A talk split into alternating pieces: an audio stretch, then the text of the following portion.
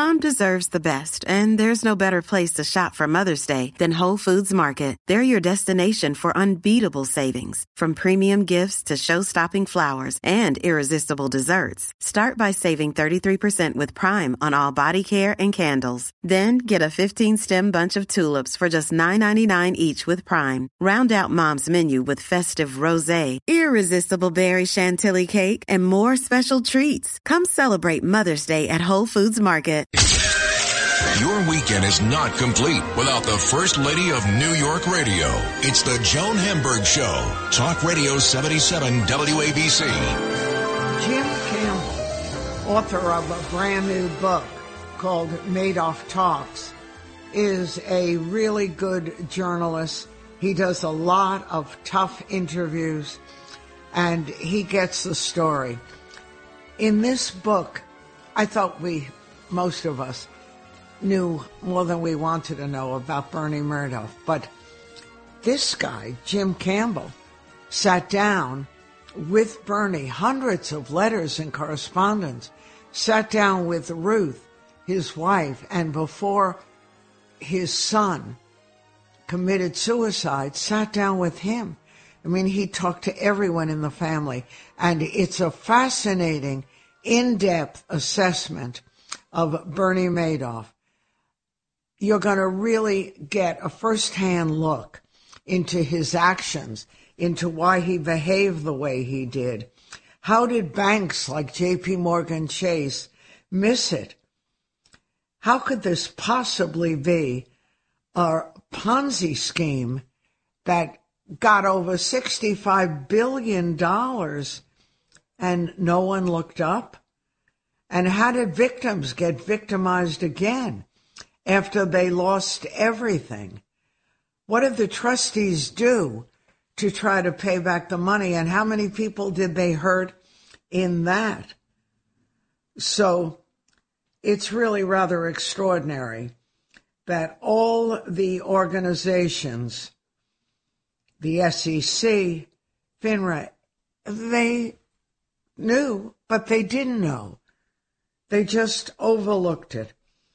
So it's a real inside look at how such a thing could have happened and how it could happen again. You're going to enjoy the interview. He's he's an interesting guy. He's got this documentary too going on TV. You've probably seen it streaming.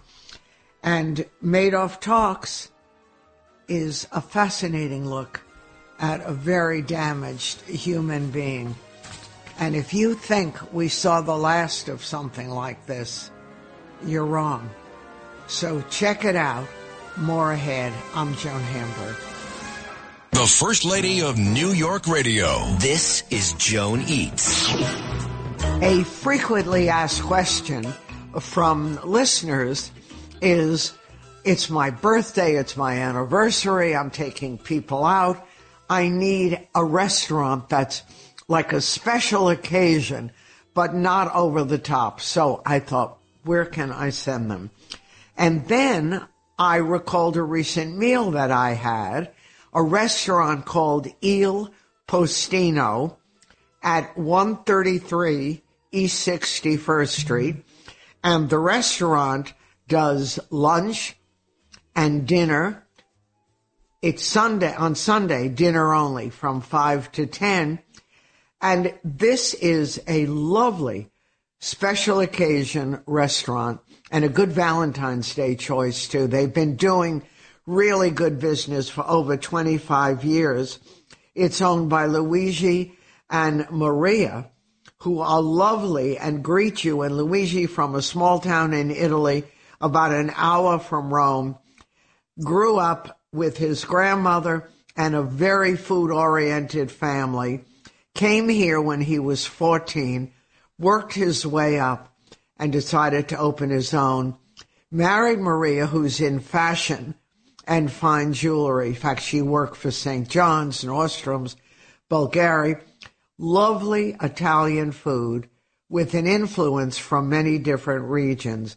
They have a total menu with crudo beets, homemade pastas, fish, fresh porcini mushroom specials every day.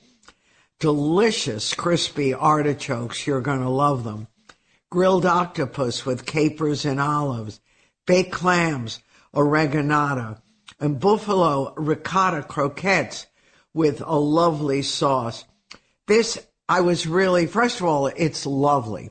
You walk in, it's in an old New York townhouse, and there are some small dining rooms, and then you go to the main dining room, a fire in the fireplace, tables not on top of each other. Really lovely. Start with the soup, start with the pasta, everything homemade and fabulous. And of course, there was some very heavy hitters eating fresh white truffles. I decided pass.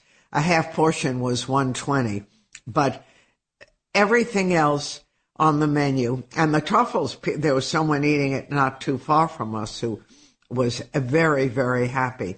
But terrific fish, a bronzino, grilled South African shrimp, wonderful salmon with Dijon mustard and caper berries. Really good. Grilled bluefin tuna. A wonderful breast of chicken with prosciutto, fontina cheese, and white wine or veal shanks. Grilled pork chops with hot cherry peppers, light balsamic vinegar, and for you very traditionalists, a delicious prime age ribeye steak with arugula and a delicious parmesan. So desserts, everything was excellent on this menu. Check it out, Il Postino, 133 East 61st Street. You do need a reservation. 212 688 0033. Enjoy every bite.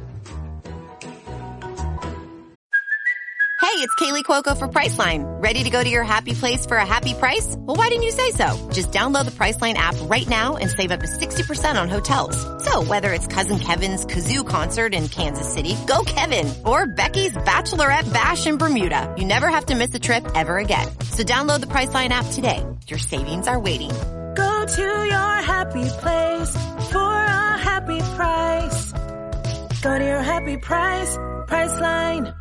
The First Lady of New York Radio, Joan Hamburg. Entertaining and informative. Talk Radio 77 WABC.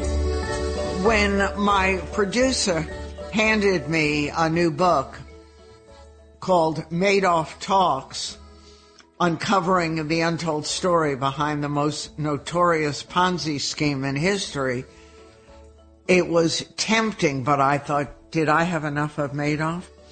And then I started reading author Jim Campbell's new book. And I'm telling you guys, I couldn't put it down. There's stuff that we never even thought of. And the realization that when you read this book, this could all happen all over again. That some of the greatest financial people or investigative people saw all this stuff and didn't know, didn't realize, or just decided not to do anything about it.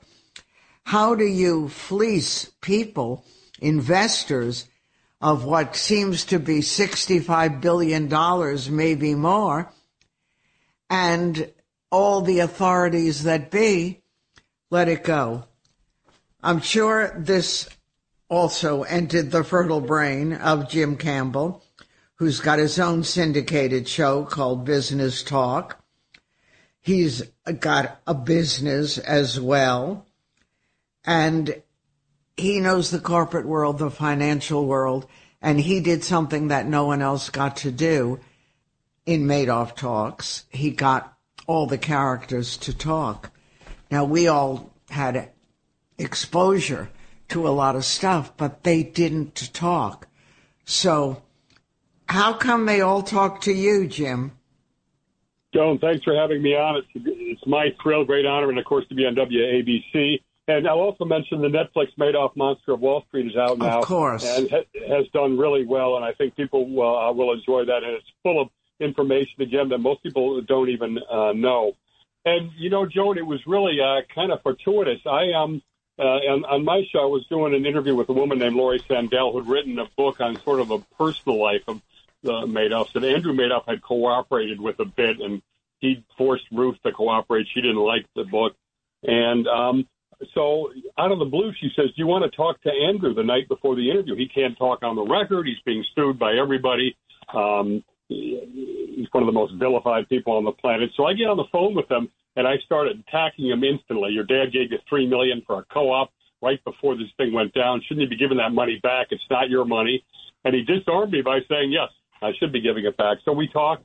He said he was going to listen to my show, which was live then, and then we'll talk after if I hear the same stuff.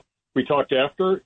Coincidence number two, his mother's moving to Greenwich, uh, where I live from Florida, and uh, he set me up to have lunch with Ruth Madoff, and we hit it off. She was, uh, I found her a strikingly attractive woman, and um, who'd been devastated by this uh, event. She was eating a chef salad like she hadn't had a meal in three weeks, and mm. when we walked out, um, you know, I said, uh, "Can I get a picture?" She said, "No, you're wired, aren't you?" Thought she was set up.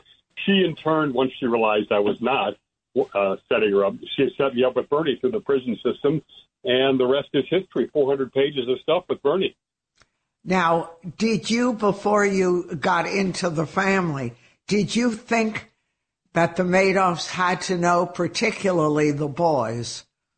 Yes, you know, uh, in chapter eight in my book, I actually did my own investigation, and the Department of Justice, the FBI, the bankruptcy trustee, the media, and uh, obviously public perception all felt they had to know. Um, I uh, Bernie was very adamant that they didn't know, but of course that doesn't mean anything in the big scheme of things. So I did my own investigation.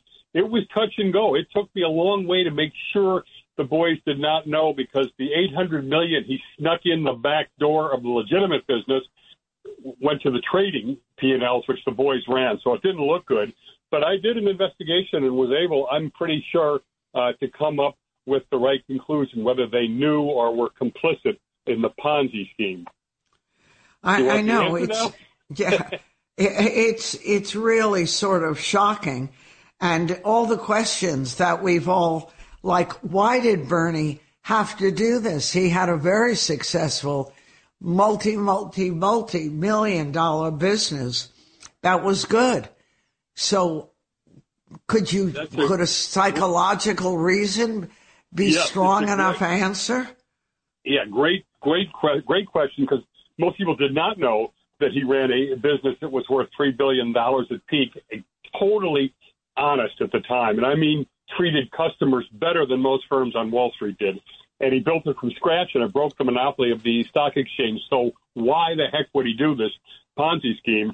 What everybody assumes is as happens, a gambler lost some money. He said, oh, I'm going to double down. I'll get it back. No one will ever know. And of course, he told me a story, very complex story, uh, basically along those lines. But I found out after going through the whole thing, he built one of the most ethical businesses on Wall Street and biggest criminal enterprise on Wall Street side by side at the same time. That gets you into a mind that is sort of almost unfathomable. And you know, it comes down to psychologically, the legitimate business was making money on commissions, which meant the market up, market down. Uh, Bernie's making money. You bring in brilliant people. You have leading edge technology, which he did. Boom, and you run it. Then you go downstairs to the 17th floor in the lipstick building, behind closed doors. The sons had no access. He's got 1980s old equipment. High school graduates who, when they when they're hired, were unsophisticated, didn't understand anything, and he found that he psychologically could not take losses at all. He had to be the guy, he had to deliver all the time. So the problem was he suddenly saw he could make losses on trading, the investment advisory hedge fund business, and uh, he didn't have the moral courage, to stop it. It got bigger and bigger, and he just stopped trading and faked it uh, pretty much from the beginning. So he ran these businesses side by side, and there was no excuse for it. In the end, it's just all in his brain, which was driven, you know, by this pride, this hubris that he had to be the go-to guy and always deliver. That's why his family didn't know in part because he could never have admitted that he had to turn to criminal enterprise to keep the legitimate business and the whole business going. Um, so that's why he would not have confided in the three of them. But once you started digging into everything, Jim, did it make sense to you at all that the regulators who regularly checked into what he was doing that they missed it or they purposely missed it. This was a scam that was going on for a long time. And yeah, it was going yeah, very long time. And I'll tell you right now, they did five separate investigations, and it was a combination of incompetence, not understanding, and that they were in silos, meaning they never got the right people to examine him. They were examining him with the uh, what's called broker or trading type examiners, which of course was the legitimate business, and they could trace every single trade. So nobody ever checked into or had the skills to understand um, if it might have been a Ponzi scheme, which is very easy to detect. But they never had the guys that were there.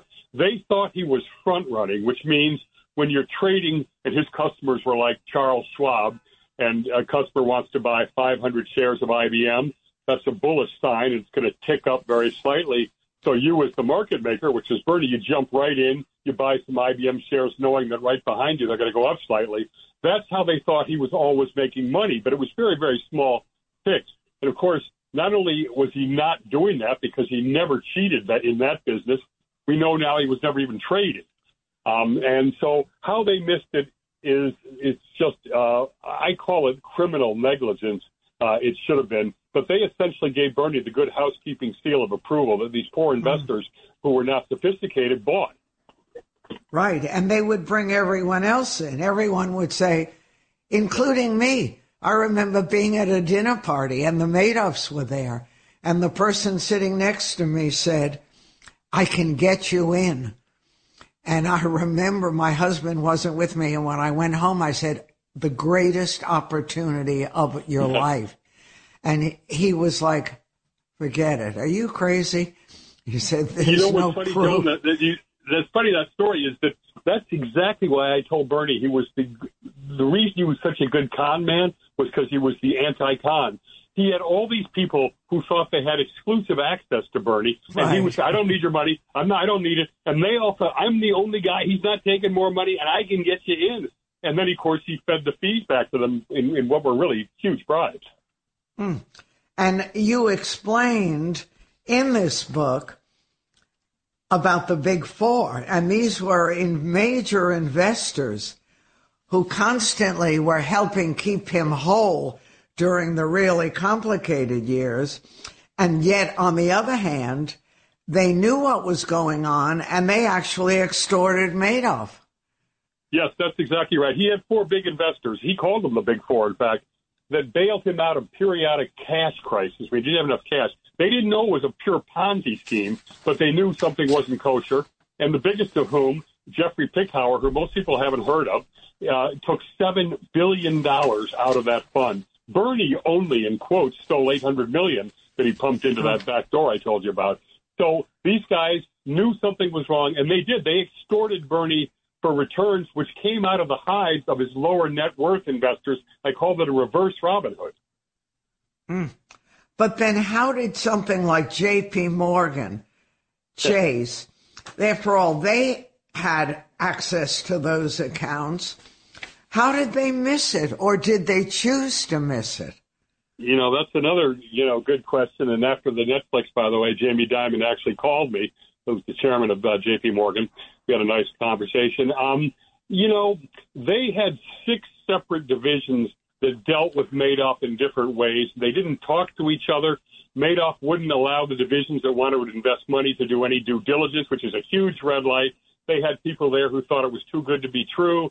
Uh, there's no excuse for why JP Morgan couldn't put it together. They are the only entity that looked into his 703. That was the big checking account. And that account should have shown a lot of counterparties if you're really trading. It should have shown dividends being deposited because um, that's a stock strategy. And in the entire 40 year period, there was never one dollar of, div- of counterparty, never one dollar of dividend deposited, and 170 billion dollars through uh, flew through that account. So there's no real uh, there's no real way that you can you know absolve J.P. Morgan, and they know they screwed screwed up. Um, and the question is, did I call them criminally willfully blind? And I did not call them criminally willfully blind because their organizations didn't talk to each other well enough, a little bit like the SEC. But it's obviously a very, very bad moment uh, for them. Right. And you also showed us a Bernie that most of us had no knowledge or no access of. And that's a Bernie who was quite brilliant in his own way and did make a lot of money through a legitimate business and had a legitimate career. So the psychological background of this man is really extraordinary.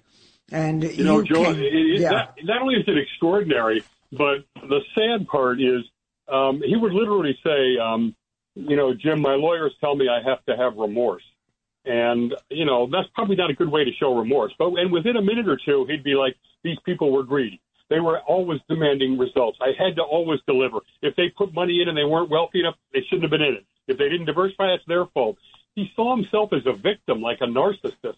And um, at the same time that he was basically stealing their money, and he set up the bribes and everything. So it, it is, and you know, we're talking within the Jewish community. This was 85% a Jewish affinity crime and charities. So he's ripping off folks in his own community um, without the degree of remorse um, that should have been there. As you said, at the same time, he is brilliant. He had total recall. He was always trying to justify that his strategies were worked uh, and that, that it was real. And then he would say, "Well, Jim, I know I wasn't doing any trading." So it's kind of delusional. It was like, "Yeah, it would have worked if I hadn't done it. If I had done it." Oh my gosh. And you actually corresponded with him and talked to him when he was in prison too. Yes, most of our, our totally it was it was it was all during when he was in prison, and he would write me these seven page long, you know, single space both sides uh, letters, and then emails, and that was the the basic uh, gist of it. and Just pouring his heart out. It reminded me kind of like Nixon, always trying to justify what what he was doing, like a Greek tragedy. For more of my conversation with Jim Campbell, keep listening to the Joan Hamburg Show. Much more ahead. With crime running rampant in New York, you need to keep yourself and your family safe. Obtaining your concealed carry firearm licenses can be difficult and time consuming. That's where myfirstpistol.com comes in. They'll help you secure your concealed carry license. If you're looking for a pistol, premise, rifle, or shotgun license, call 347-559-7052. 347-559-7052. You must have a valid firearm license issued by the NYPD to purchase, possess, or shoot a handgun or pistol in NYC. The First Lady of New York Radio, Joan Hamburg. Entertaining and informative. Talk Radio 77 WABC. I'm talking to Jim Campbell, and Jim has his own syndicated show, a Business Talk with Jim Campbell. He's got his new book, Madoff Talks, and Jim talks to most of the people that we never had access to, just looking in from the side. And he actually sat down through various ways with the boys, with Ruth, and with most of all, with Bernie. And did you end up liking him at all? I mean, what did you Well, really think yeah. after this? Yeah, that's a good question too. He is he is likable. It's low key charisma, and of course his brains and everything. Um, the you know so so it's hard to dislike him. But the was I did all my investigation, and so much of it became lies and pathological, and you realize uh, the you know the damage he did, and you know. Um, his son committed suicide. Another son died of cancer. Um, people, uh, investors committed suicide. A British war hero committed suicide, and he never had remorse. He, you know, the the, the guy that in um, New York who committed suicide, the French guy, um, um, literally Villehuchet was his name. He had royalty from Europe in, and this was all a matter of honor to him. And when he lost two billion bucks of their money, he, he slit his wrist and killed himself because it was honor. Bernie would say to me, "Oh, come on! He, that fund had corrupt oligarchs in it. He, he did it because he was going to get killed." Not true at all. But yet, when I finished reading your book, Jim, and under your umbrella, I thought this could really happen again, and I and you concur with that. Well, not only do I concur with this, but two weeks before the Netflix came out, the whole FTX uh, Samuel Bankman Fried collapse, And there's there is a lot of similarities between the two things. And again, there was no regulation or anything. And another, this was a 32 billion dollar market um, value of FTX when it went down. So uh, no, these things can happen. And yeah, and you saw them happen, and they, and they could happen again. Whatever happened, we know the boys met with terrible ends. As you say, one committed suicide, one died from cancer. Um, their families, they changed their name. Do you hear from them? Um, I only hear from them through Catherine Hooper. Catherine Hooper was um, uh, Andrew's girlfriend. They could not get married because of the um, uh, all the litigation and uh, that he was under. But she helped get him through this. She's totally brilliant. She got me access in the firm, and she's she is close to Andrew's kids. One of the reasons she cooperated with me, and she didn't know me, remember, is that you know she believed to the to her soul that Andrew did not know and mm-hmm. she basically trusted me looking and she didn't know me in fact she even said jim if you find he's involved i will accept that but i don't i don't think that he was and ruth i was close to too um and uh the thing is that she she no longer dyes her hair so you wouldn't even recognize her. And but she stopped talking to me um after um after we were getting down the, the, the pipe because i think she was trying to get bernie out for early release before he passed away. So she was loyal to bernie till the end. You know, um, the way to look at that is she had cult like devotion to him when it went down, and it took her a, a, several years to begin to become deprogrammed. Her boys wanted them to come with her, not Bernie, and she did not come initially, and they, they were estranged. By the time that I was dealing with her, she was pretty much psychologically separated from him. But she was the first to admit to me, Joan, she could never let go of him totally. They were together dating. She was 13 years old. Mm, yes, I can understand that. But she had these grandchildren that she didn't want to let go of either. Yep. And Mark vetoed her from going to the. Uh, he was he was she was vetoed from going to his funeral. So you could see it was very painful. But they worked it out, and um, and she was very close to Mark's first wife, uh, in particular, even to this day. Does she have any money? How does she live today? Okay, she you know she gave up, lost eight hundred million bucks with it, but she was mm-hmm. left with two point five million by the government. Five hundred thousand of that went to the lawyers. So she was living off of that. Now, initially, Andy had a house in Greenwich, like a summer house. She lived there rent free. She drove a car literally with dents in it and then she moved uh, when they when Andy died to an apartment in Old Greenwich. She was paying twenty nine hundred dollars a month for it. Any expense over a hundred bucks, she had to submit to the uh, bankruptcy trustee. And you know what? She didn't complain at all. Wow, amazing! And it's the the story is just so hard to believe. Yep. So, did you ever hear? And I'm sorry from anyone. Uh, relatives, friends, workers, Bernie, anyone who knew? Uh, no. um, uh, you know, obviously, there's all the folks that maintain they did not know. There were a lot of people in the legitimate upstairs firm, the 19th floor, who stayed with that firm in part because he treated customers so well. They were not only devastated, but they felt some residual guilt themselves. Not that there's any way they could have known, but how the heck could they have been there? You know, and um, you know, and of course, Mark was totally tormented over that. He killed himself uh, over it. Mm. Um, Ruth felt terrible.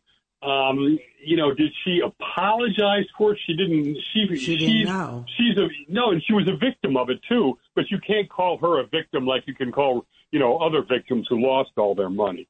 Right. Um, and she was she was devastated. She she was destroyed by Bernie destroying their name that she she value you know she felt that the, her name was what you know meant something um but you know she wasn't unsophisticated she wasn't you know dumb so mm-hmm. um you know uh, she didn't know but you, she can't totally plead that you know I, I, i'm a i'm a naive you know moron mm-hmm. because she was not no not that's for sure and when you read all this how much money out of you said 65 billion was probably what he scammed or fleeced people of so how much was returned and the, the return itself was enough for a separate book Yeah, yeah. Here's um, here's how that worked. That 65 billion number was the fake total amount of gains. So that that that money was never real. Um, and that so that's 65 billion. What did they originally invest with him? That was 19 billion dollars. Okay, they thought their statements told them every month at the end that they had that 65 billion. And let's face it, if your Merrill Lynch statement couldn't be trusted, that's a really bad thing for the for the industry. And the industry did not recognize that when they went to make them whole. They said, "Oh, it's not real." Okay, so people basically were bamboozled by the by SIPC, which is the FDIC equivalent mm-hmm. that's supposed to get your money back. Anyway, they got back 14 billion out of the 19 that they originally invested, which is amazing for a Ponzi scheme. But how did they get that? Well, 10 billion of it essentially was from the big four, of which Madoff helped get.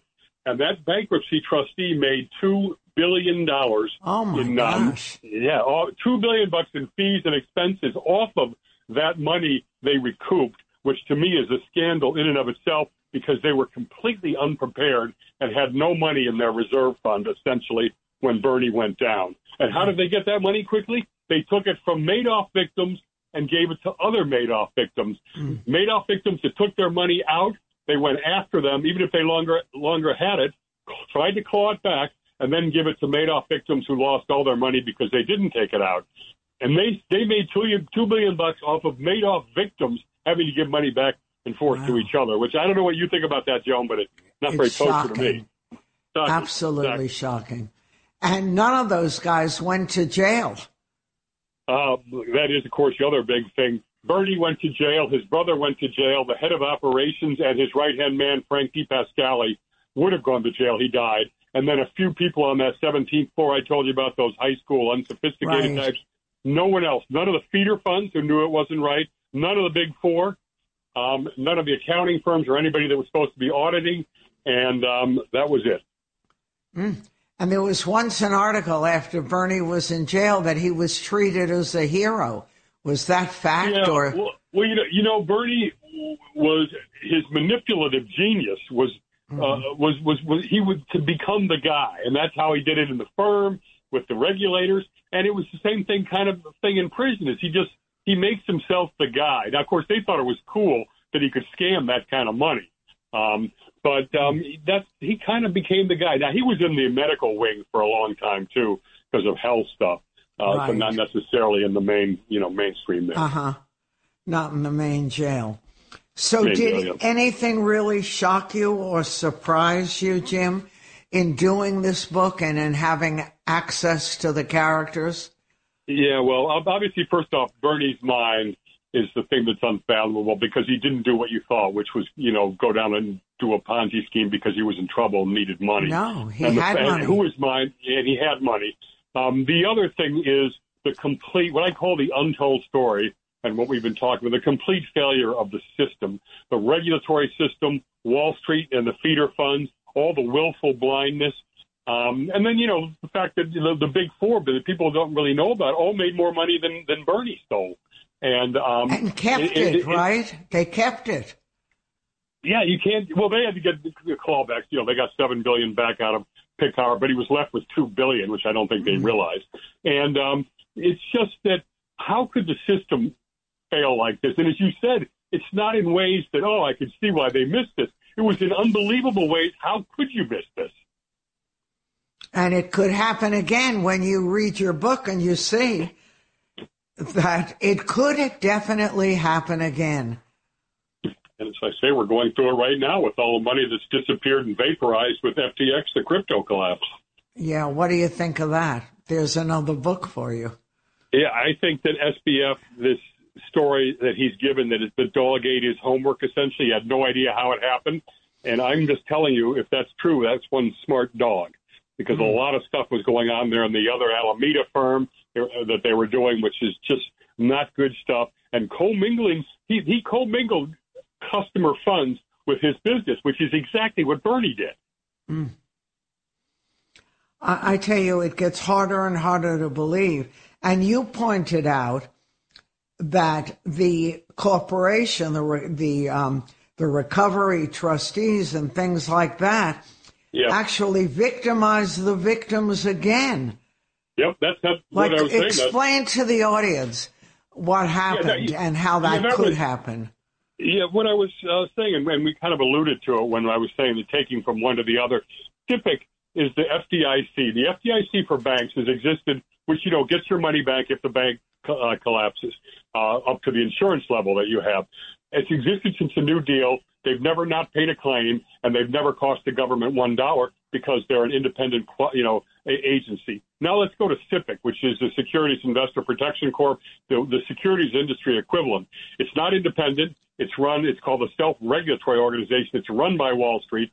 They had at the time the insurance fund had was charging in order, in order to get insurance the firms were paying $150 a year, whether you were Merrill Lynch or a one man guy. Now, think about that. That's less than the flowers uh, and the executive suite for a week. FDIC, you pay based on the risk of the fir- uh, of the uh, bank. So it's, you know, it's thousands and thousands of dollars. So there's no money there.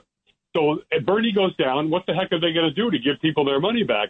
And that's where SIPC came up with this thing saying, hey, it's a Ponzi scheme. It's not real. We don't recognize it. So what we're going to do is we're going to get this bankrupt trustee to try and claw back money from people who took money, which is the victims that took it out. And as I said, may not even have that anymore. They may have taken it out 20 years ago. Anyway, um, that money then was clawed back by the trustee and then passed over to some of these victims that lost everything. And that out of that transfer of clawback victim to victim, the trustee made $2 billion. Oh. It's too hard to believe. Did any of the family members or his uh, secretaries and assistants, whom he did feel a little responsible for, did any of them come out of this with anything? What happened well, uh, to all these lives? Yeah, yeah. If, I, I, the great example is on the 19th floor, the legitimate floor, he had a right-hand assistant named Eleanor Squillari who was completely honest, and she was making 125,000 a year with her bonus and no IRA or anything. Downstairs, her equivalent was a woman named Annette Bongiorno. Both um, Annette and Eleanor had been there 30 years. Neither of them had a college education. Annette's final salary, doing the same kinds of things, except that she was doing all the finagling um, Did she illegally. Know? She, she, she, this, well, this is one of the great things about Madoff. She was making six hundred and seventy thousand a year mm. and had a fifty-eight million dollar fake IRA. She never figured out it was a Ponzi scheme. She mm. thought it was legitimate. Now they all knew they were faking. They were doing stuff that wasn't kosher, but they didn't really know what they were. She, in her case, she didn't really know what she was doing. She thought mm. that that money was real, and so she ended up in prison for two and a half years and had to oh give all gosh. that money back.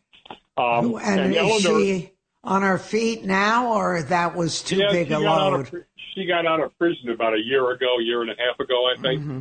and um, she's got some health problems.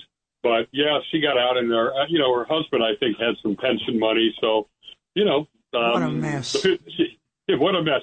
That fifty. but She she uh, Bernie allowed her to have her own feeder fund. So get this, she was in turn taking money from her friends, and they're getting statements that only said on it, "You have eleven thousand dollars," and then the next month it would say twelve thousand because it always went up. Didn't even say what it was in. it's just you know, so they were making money off her. She lost all of their money too when the whole thing went down, and um, you know she was taking cash payments out of the uh, fund for customers. So she should have gone to jail, and she was doing a lot of illegal stuff.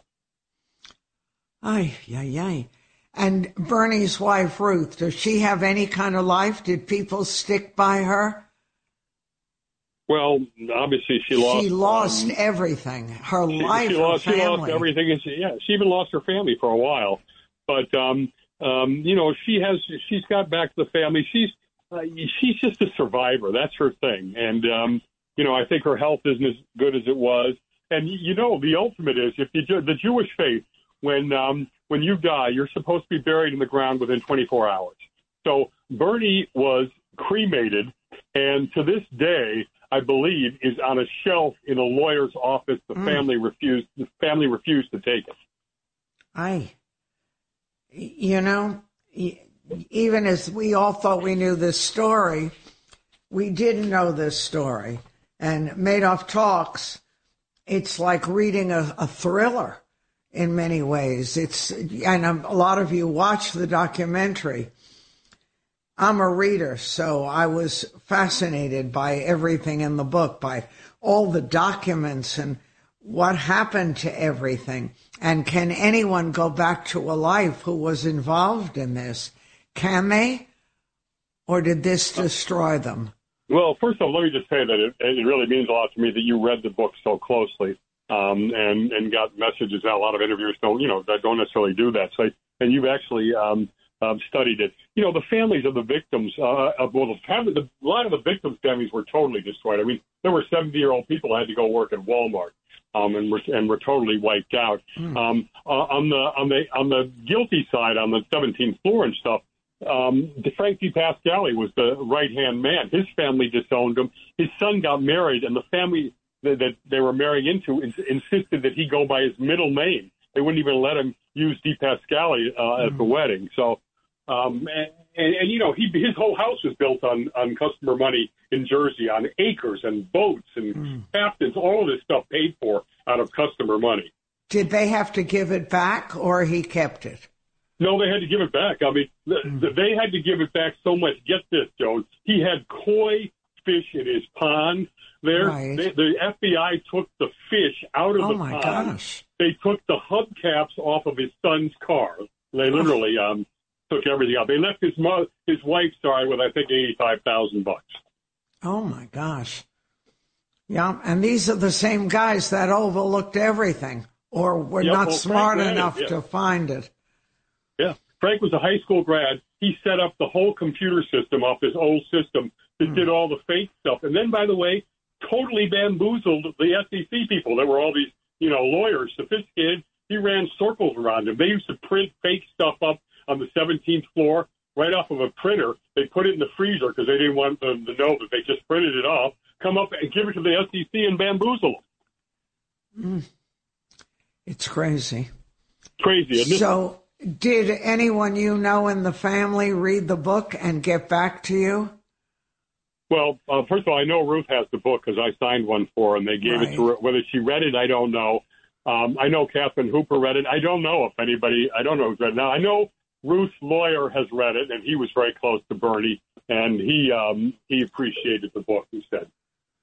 Did Ruth ever go family, see? The family appreciated. The I'm family sure. appreciated it. Did Ruth go to see him in jail? Um, I think maybe once, but she was not visiting him. Mm-hmm. And he was contacting her, basically calling and, and um, uh, emailing her, and she would, you know, she would respond. But she was not really proactively reaching out to him. Certainly after she had re-entered the family and had cut, you know, cut these ties. But then, you know, Joan, I was sitting with her in a restaurant. It would be embarrassing, and she'd say, "Jim, you know, I found out, you know, from this Bernie was having these affairs. Did you know about this?" And I, I said yes. And then I couldn't say anymore because it was just so uncomfortable. She right. was devastated by that. Well, I don't blame her, but it was interesting because with all we knew, that was rarely mentioned. And I'm sure that for her, that was as excruciating as finding out that their lives were a fake.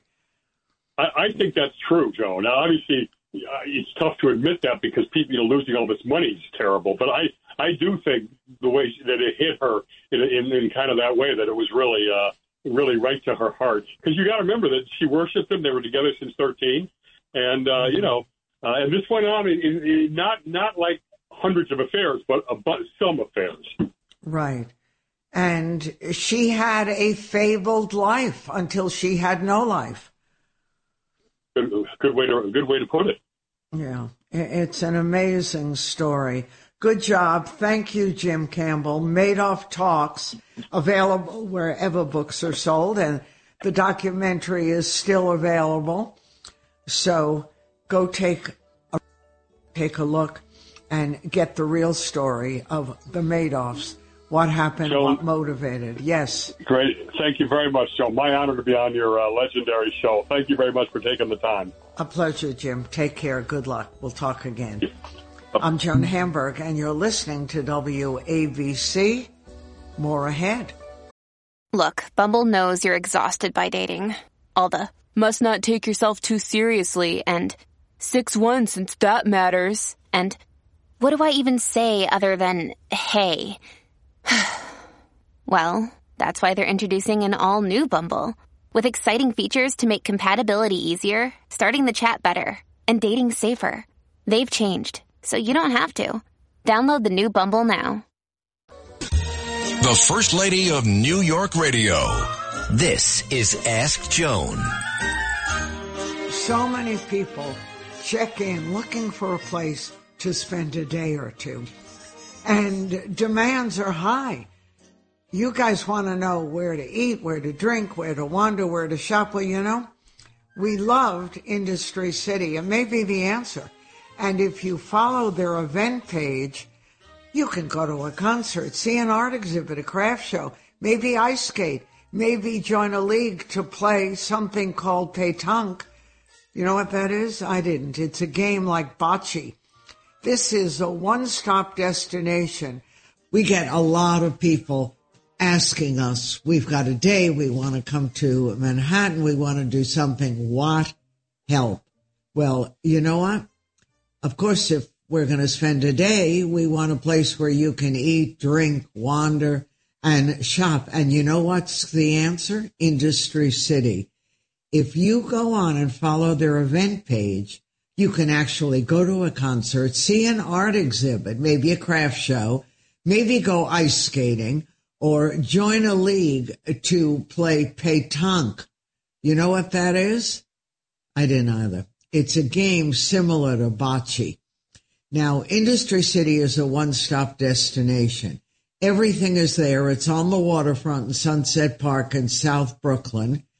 And it was known as Bush Terminal, a 19th century warehouse and distribution center. Then, like so many places, Bush Terminal fell into a long period of decay. And with the decline of urban manufacturing, this really was a problem. Now they've undergone for the past couple of years and going on now a $450 million redevelopment. And the 16 building industrial campus is on 35 acres. It houses over 550 companies 50 plus eateries and retailers, furnished, landscaped indoor, outdoor space, ice skating in the winter, plenty of sitting areas with outside dining and drinking option. It's quite wonderful. And food halls with picnic benches where you can eat fabulous coal oven pizza from Brooklyn's famous Table 87. Do you guys know that one? It's really worth checking it out. Or you can get a sandwich from Ends, E-N-D-S meat. That's a famous butcher shop. Or maybe go to the avocado. It's the Avocaderia and get something with avocado. How about visiting Japan Village? That includes Sunrise Mart, which is a bustling marketplace, all kinds of unique goods and fresh ingredients from Japan, and an adjacent food hall that serves really good, authentic Japanese cuisine. So you might get some udon. It's everything is there. Or eat and shop at one of my favorites, Sahadi.